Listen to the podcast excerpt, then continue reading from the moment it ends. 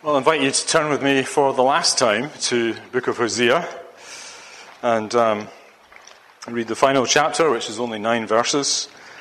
And um, we'll read it in a second. Let's just bow our heads in prayer. Let's pray.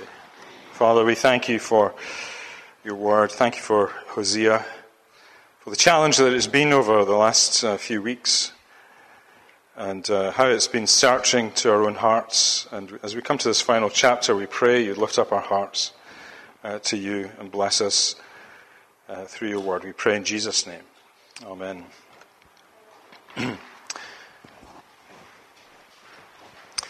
so, Hosea chapter 14, verse 1.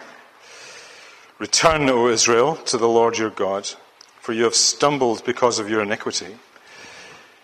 Take with your words and return to the Lord and say to him, Take away all iniquity, accept what is good, and we will pay with bulls the vows of our lips. Assyria will not save us, we will not ride on horses, and we will say no more, Our God, to the work of our hands. In you the orphan finds mercy. I will heal their apostasy.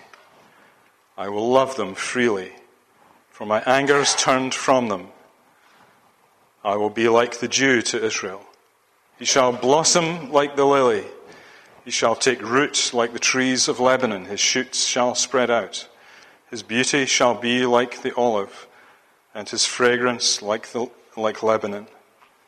They shall return and dwell beneath my shadow. They shall flourish like the corn. They shall blossom like the vine. Their fame shall be like the, the wine of Lebanon. O Ephraim, what have I to do with idols? It is I who answer and look after you. I am like an evergreen cypress. From me comes your fruit. Whoever is wise, let him understand these things. Whoever is discerning, let him know them. For the ways of the Lord are right, and the upright walk in them, but transgressors stumble in them.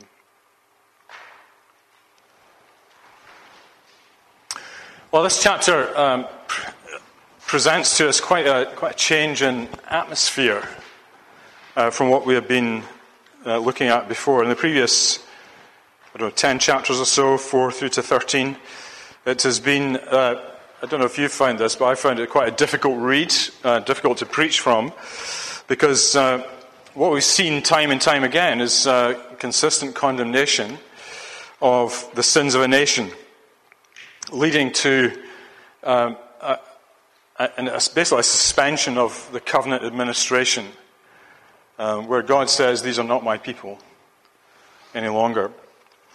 And, uh, and though that we have seen a few chinks of light that point forward to Jesus Christ in, in various places, it's been pretty relentless for us, I think. Um, and uh, God has been relentless with us.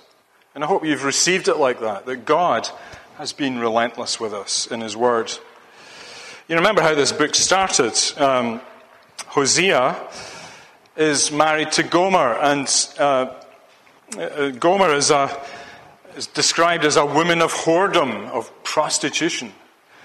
And uh, it seems that she had, she had this propensity to, to give herself to other lovers, you know, not to be faithful to her husband, Hosea. And yet Hosea is commanded by God to love her. And, uh, and actually, he ends up in chapter 3 buying her back from the marketplace where she's selling herself. And, uh, and buying her back out of all the trouble that she's got herself into. And he is to continue to love her. And that's the kind of situation that God wants to communicate to Hosea about his relationship to Israel. That, uh, as it were, Israel is his beloved. And yet Israel has been unfaithful to God. Israel has gone off after other lovers, has gone off after other gods.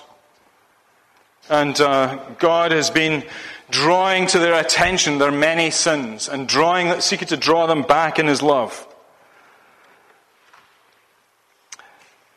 See, in a sense, the nation of Israel is like a bride that uh, has gone off the rails and entered into false worship and looking to the big nations around Assyria, Egypt, uh, for help. And a society that's increasingly unjust because it forgets God's law, His covenant promises. But in it all, God's is, is the love of God for His delinquent people. It, it grieves God to see them fall so low. Uh, you remember back in chapter 6, the Lord says, What shall I do with you, O Ephraim?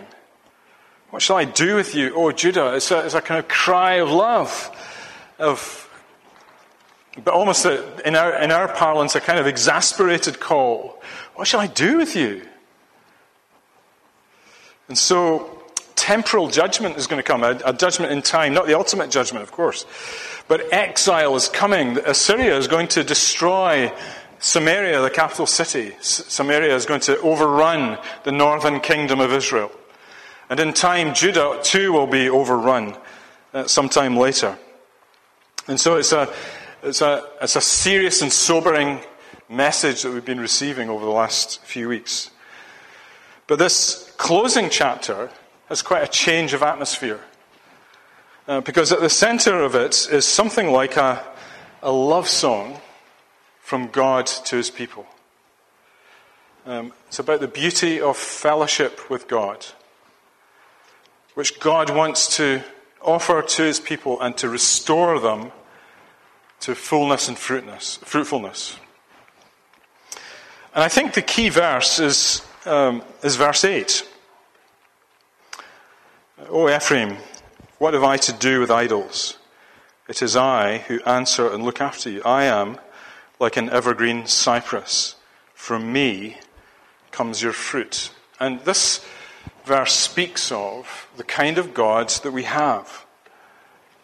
And so, what I'm going to do this evening is begin there, begin in verse 8, and essentially I'm going to work backwards through the chapter. What a strange thing to do. You wrote it in this order, and I'm going to go backwards. Well, we'll see how it goes. uh, I'm going to start at verse 8. And I want, want you to notice in the second half of verse 8 how God is portrayed like a beautiful tree.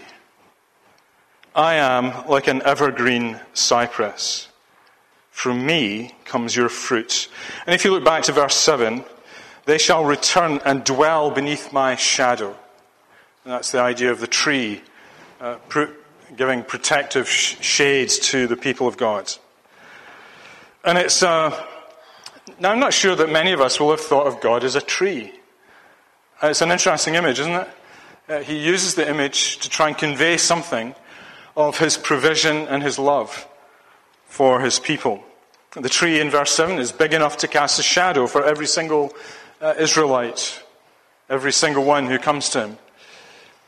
And you can, you can also imagine, you can imagine that, uh, you know, remember that Israel has, uh, has been through the wilderness. They, they, in many ways, they're in a desert, and they've been in a desert.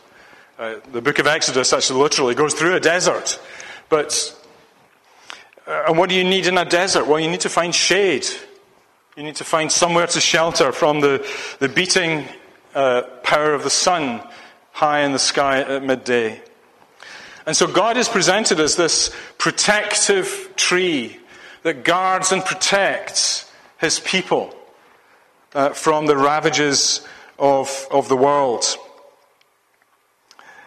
And then, secondly, in verse 8, he is described as evergreen. He is the evergreen cypress tree. And I don't think it means what we mean by an evergreen tree, like, like you know, a conifer or something that's outside of our, our house uh, in, in Green Road. But uh, rather, it's a tree that is, is a fruit bearing tree, but it's continually green. It is continually uh, green and bearing fruit. You know, the idea of a, a healthy tree is, pops up in uh, all sorts of places. places. Psalm 1 speaks of uh, the man of God being uh, like a tree planted by streams of living water, whose, fruit, whose leaf does not wither, and his, fruit, uh, his leaves are always green, and his fruit does not, is always bearing fruit. Or Jeremiah 17, for example. Same idea there. And this, this idea of uh, continual fruitfulness uh, is, is present here in, in God. You know, He is an evergreen, ever fruitful God. And then thirdly, from me comes your fruit. So here's something else that's happening. Under the tree, the people gather under the tree. They, they benefit from the fruitfulness of the tree, of God himself. And from that, you, your fruit comes. You begin to bear fruit as a people. You become fruitful people under his wing. And what is, it's a wonderful picture, isn't it? Because God is not just the God who protects his people and guards them from the, the downgrade, as it were, of the ravages of the world around them, but rather what he is doing is something wholly positive in that he is growing fruit in his people so that they become fruitful. From me comes your fruit. It's God Himself that causes fruit to grow in Christians. My friends, this is, this is a picture of God, of, of God or a God, which is so alien to the modern world. I, I, I rather suspect that all religions, uh, and maybe how people think about the God of Christianity, um, think about the relationship with God as, a, as merely a transaction, you know, transactional relationships. I don't know if you've come across that term before, but you know, I do, I do something for you. If you, you know, you do something for me, and I'll do something for you. That's a, that's a kind of trade that's going on with people. We, do, we have these transactional relationships sometimes. You go into a shop and you buy something. I'll give you the money, you give me the, food, the goods. Uh, we do these transactions all the time. Uh, I go to the vending machine and put my money in. I get the thing out that I want, the drink or the, the chocolate bar or whatever. A transaction that's going on. And sometimes people think about God in that way, that it's a, a, transactional relationship. If we do something nice for God, then somehow God is going to be good to us. That's how people often think about God. And maybe some Christians think that way about God. But that's not how God is. For He is the one true God who wants to, to give of Himself to His creatures. God seems to have this desire for self communication to his people, to communicate himself to his people. And in doing so, they flourish. So it's not just God that flourishes in all his fertility and uh, wonderful creativity, but the people of God flourish as he gives himself to them. And they become wonderfully fruitful. And I'll say more about this in a moment. And of course, this is the way that we are made. We're made in the image of God. We're made to enjoy fellowship with God. Um, we're not made for anything else. We're, all human beings are made for fellowship with God, whether they're Christians or not. They're made for this, they're designed for this, and as they come into fellowship with God, they themselves become fruitful in their lives. That's why life without God is so frustrating, because it's so fruitless and empty and point, pointless. It's unsatisfying, and it ends, always ends in bitterness. People who are without God end their lives with a certain degree of bitterness. And the reason for that is that human beings are made in God's image. We're made for this relationship to connect with the God who's made us. God has set eternity in the hearts of men. Uh, Ecclesiastes 3.11 if you want to look that up some other time. But he has set eternity in the hearts of men. Uh, people have a knowledge of God that they don't necessarily recognize, but it's built into human beings. So that they're always seeking something. There's something missing until they connect with God. And God wants to connect with us and bring that fruitfulness into our lives. This is, uh, this is for our ultimate good, and it's God Himself who brings that goodness into our lives. So God offers himself to his people. He offers himself uh, to people personally. So it's not an abstract idea. It's not, it's not a transactional relationship. It's personal.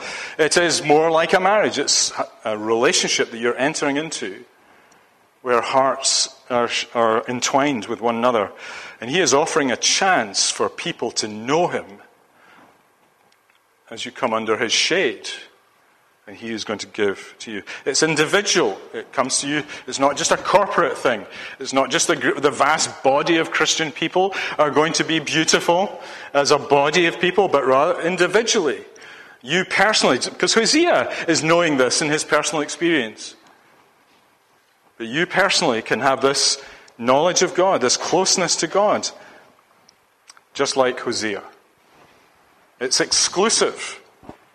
It is like a marriage. When you come into this relationship with God, uh, you're not going to go off to other, after other lovers and try and seek your satisfaction elsewhere. You're going to come to God. You're going to come under His shade. And you're going to receive from Him and eschew everything else that would grab your heart. And it's transformative. In other words, you're never left the same. You'll be changed by God in this covenant relationship that you enter into. From me comes your fruit, says God. Well, let's move on from that. Uh, so, from God as a tree, let's move backwards now through the text to see what God does specifically for Israel, for the people of God. And this is where we need to go back to verses 4 through to 7. And God tells us a number of things that He, is, uh, he will do. The first thing he says is, I will heal their apostasy. I will heal their apostasy. Now, apostasy is the abandonment of this kind of relationship. This is, this is the trouble with Israel at this stage in history, that the people have abandoned relationship to God. They have fallen away from God. They have given up on Him almost completely. And there's always a journey to apostasy. You come across it in, in some people in churches. Uh, people who come to trust God and His Son Jesus Christ will usually start off with zeal and enthusiasm for, the, for Jesus Christ. And then something difficult happens. Some, or maybe some sin takes hold of them that they can't seem to shake off and they, they, they kind of hold on to and they want to keep it a sin, a practice. Uh, or maybe just over time, small sins are allowed to multiply like weeds in your life and, and, uh, and you're just sort of surrounded by a kind of sinful life. And you begin to lose your zeal and you show the signs of backsliding. Loss of enthusiasm, loss of zeal, is, you know, heart change. You lose commitment to God. You, you begin to, to drop out of worship services. You begin to drop out of prayer meetings with Christian brothers and sisters. And that, that backsliding can, can develop into full blown apostasy, where all those professions of faith that you made some time before become as nothing to you. It doesn't matter anymore. I don't care. You abandon the Christian faith. And the person stops coming to church, avoids any kind of fellowship with Christians. Now, such a person might dress it up as a, as a rational choice in life, but God says here apostasy is a condition that needs healing. It's not just a rational choice, I choose to do this, but it's a condition, it's a sickness that needs healing. And God, and God wants to heal. God is in the business of healing that apostasy. He can do it. He can restore someone who's fallen away from a relationship with Him. How does He do it? By turning from His anger at their sin and loving them freely. This is what He says next I will love them freely. It is as people live in the love of God, in other words, not fighting against Him, seeking to rebel against Him, trying to find, and trying to find ways not to do as He requires, that as you live in that love, you find that He's offering Himself to you, and that you surrender yourself to Him and sit under the smile of His love. And He does the transforming work. He heals you of your apostasy. So, what happens then? Verse 5. I will be like the dew to Israel. He shall blossom like the lily. He shall take roots like the trees of Lebanon. Uh, the, as we've seen before, the dew is this idea of, of watering the desert every morning and from which growth comes. So you look at a desert and it doesn't look very promising, but then the dew comes and things start bursting out of the ground when the dew has fallen on the ground. And, and the love of God has this watering effect on people's lives, that irrigating effect on people's lives to bring about change in life. And you see the effects of it. He shall blossom like the lily. And, and of course, the lily is a picture of beauty. Lilies were decorative elements of the temple in Jerusalem. In the Song of Solomon's, the lover says to his beloved, uh, As a lily among the brambles, so is my love among the young women.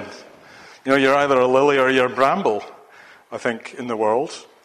Um, you, depending on whether you're loved by God. If you're loved by God, you're a lily, and you, God loves you that way.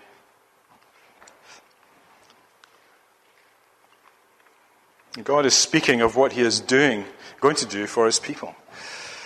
And Israel will have solid roots. He shall take roots like the trees of, of Lebanon. You'll notice that Lebanon is mentioned three times, verse 5, 6, and 7 at the end of each one. Lebanon was kind of renowned for its trees and for the beauty of the forests.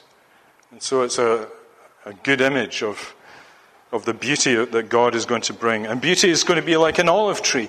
Verse 6 His shoots shall spread out, his beauty shall be like the, the olive. And I thought this was interesting because the olive tree comes into the New Testament, doesn't it? The olive tree comes up as uh, Paul speaks about the New Testament church. And he's speaking about Jews and Gentiles. And uh, the Gentiles being grafted into this olive tree of, uh, of Judaism. And so this becomes this wonderful tree of God's saving purposes. And here's the olive tree here in Hosea. The church is made up of Jews and Gentiles. In other words, it's a worldwide uh, people of God. And it's beautiful, the beautiful church of Jesus Christ, like an olive tree. And has a beautiful fragrance. And this fragrance like Lebanon again. And how does Paul, the apostle, speak about gospel preaching Christians? Like people who have an aroma of life about them. People who believe the gospel and speak about the gospel and like to tell other people about the gospel, they have an aroma of life about them. Who believe it. And then, then he shall blossom like the vine. And of course, that's a New Testament idea too. Jesus is the vine, disciples are the branches, so life comes through Jesus Christ. But this is what God is going to do make you like a vine that is fruitful and results in the fine wine. Wine is a good thing. Not too much, but it's a good thing. See, all this natural imagery is designed to evoke in us a sense of wonder and beauty at the amazing work of God uh, that God seeks to do for his people. And the church needs to be seen like this.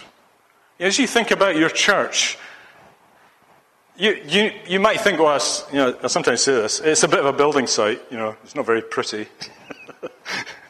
Because, uh, you know, people are messy, aren't they? People's lives are messy. But actually, we need to have a different picture than that.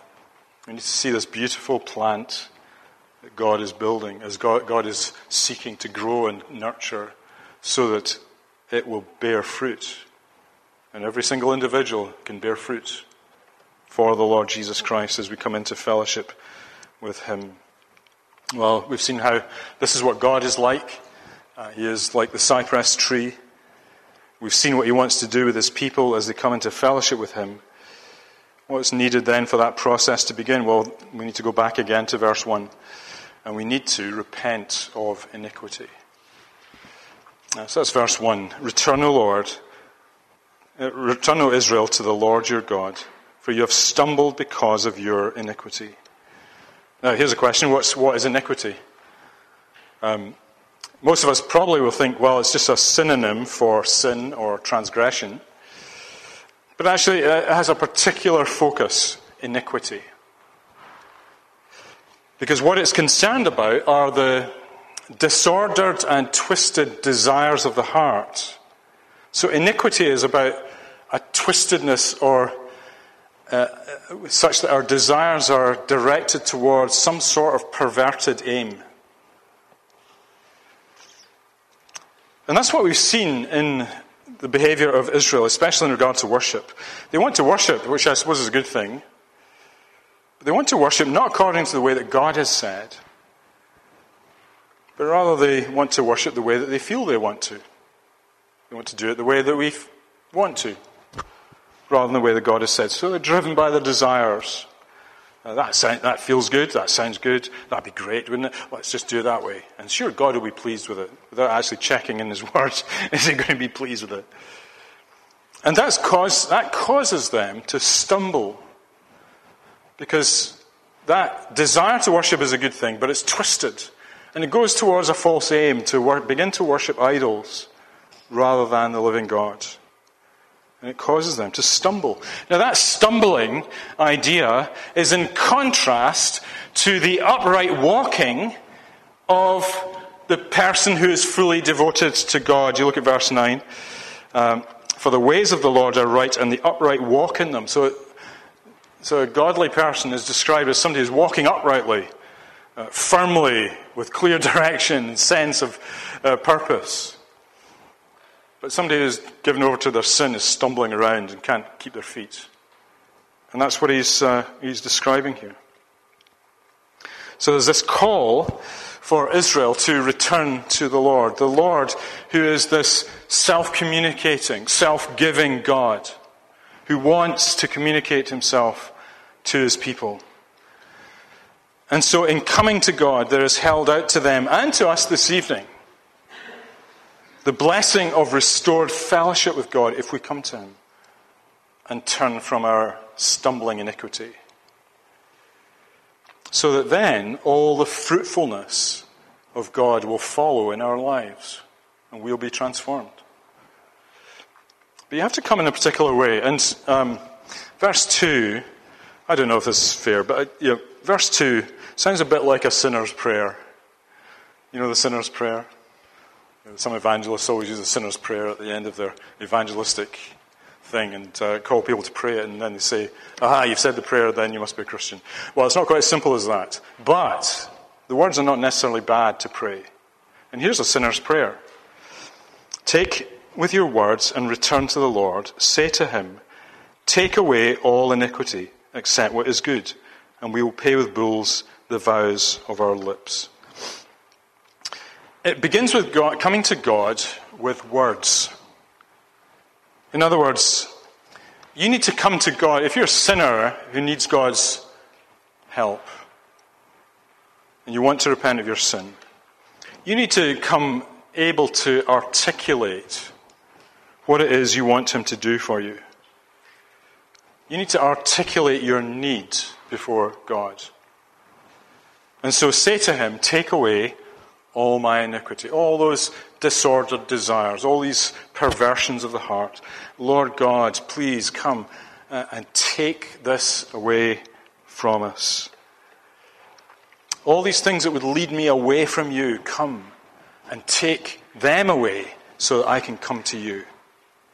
Now, this is quite a, it's quite a radical request because of, uh, to make of God, because to do this, you have to recognize that in all your iniquity, you're in trouble. You cannot yourself do anything about your state. Only God can do it. And you've got to recognize that. You'll never come to God, ask for His help, if you don't believe that you actually need Him. And, you, if you don't believe that you're actually a sinner and that you are full of iniquity, you'll never come to Him in the right way. And so the plea goes on accept what is good. Now, he's still talking about the words that he's expressed. And I think this can only refer to the, the truthfulness of the way in which that request is made. Take away all my iniquity. Is that a true request? Or are you just saying the words? You know, I'll pray the sinner's prayer and I'll get saved. No. Uh, this has got to be an expression of the heart. Oh, Lord, take it all away. I am desperate. I need you to take this away from me. And it needs to be the genuine expression of the heart. So, accept what is good, God. Don't accept what is not good.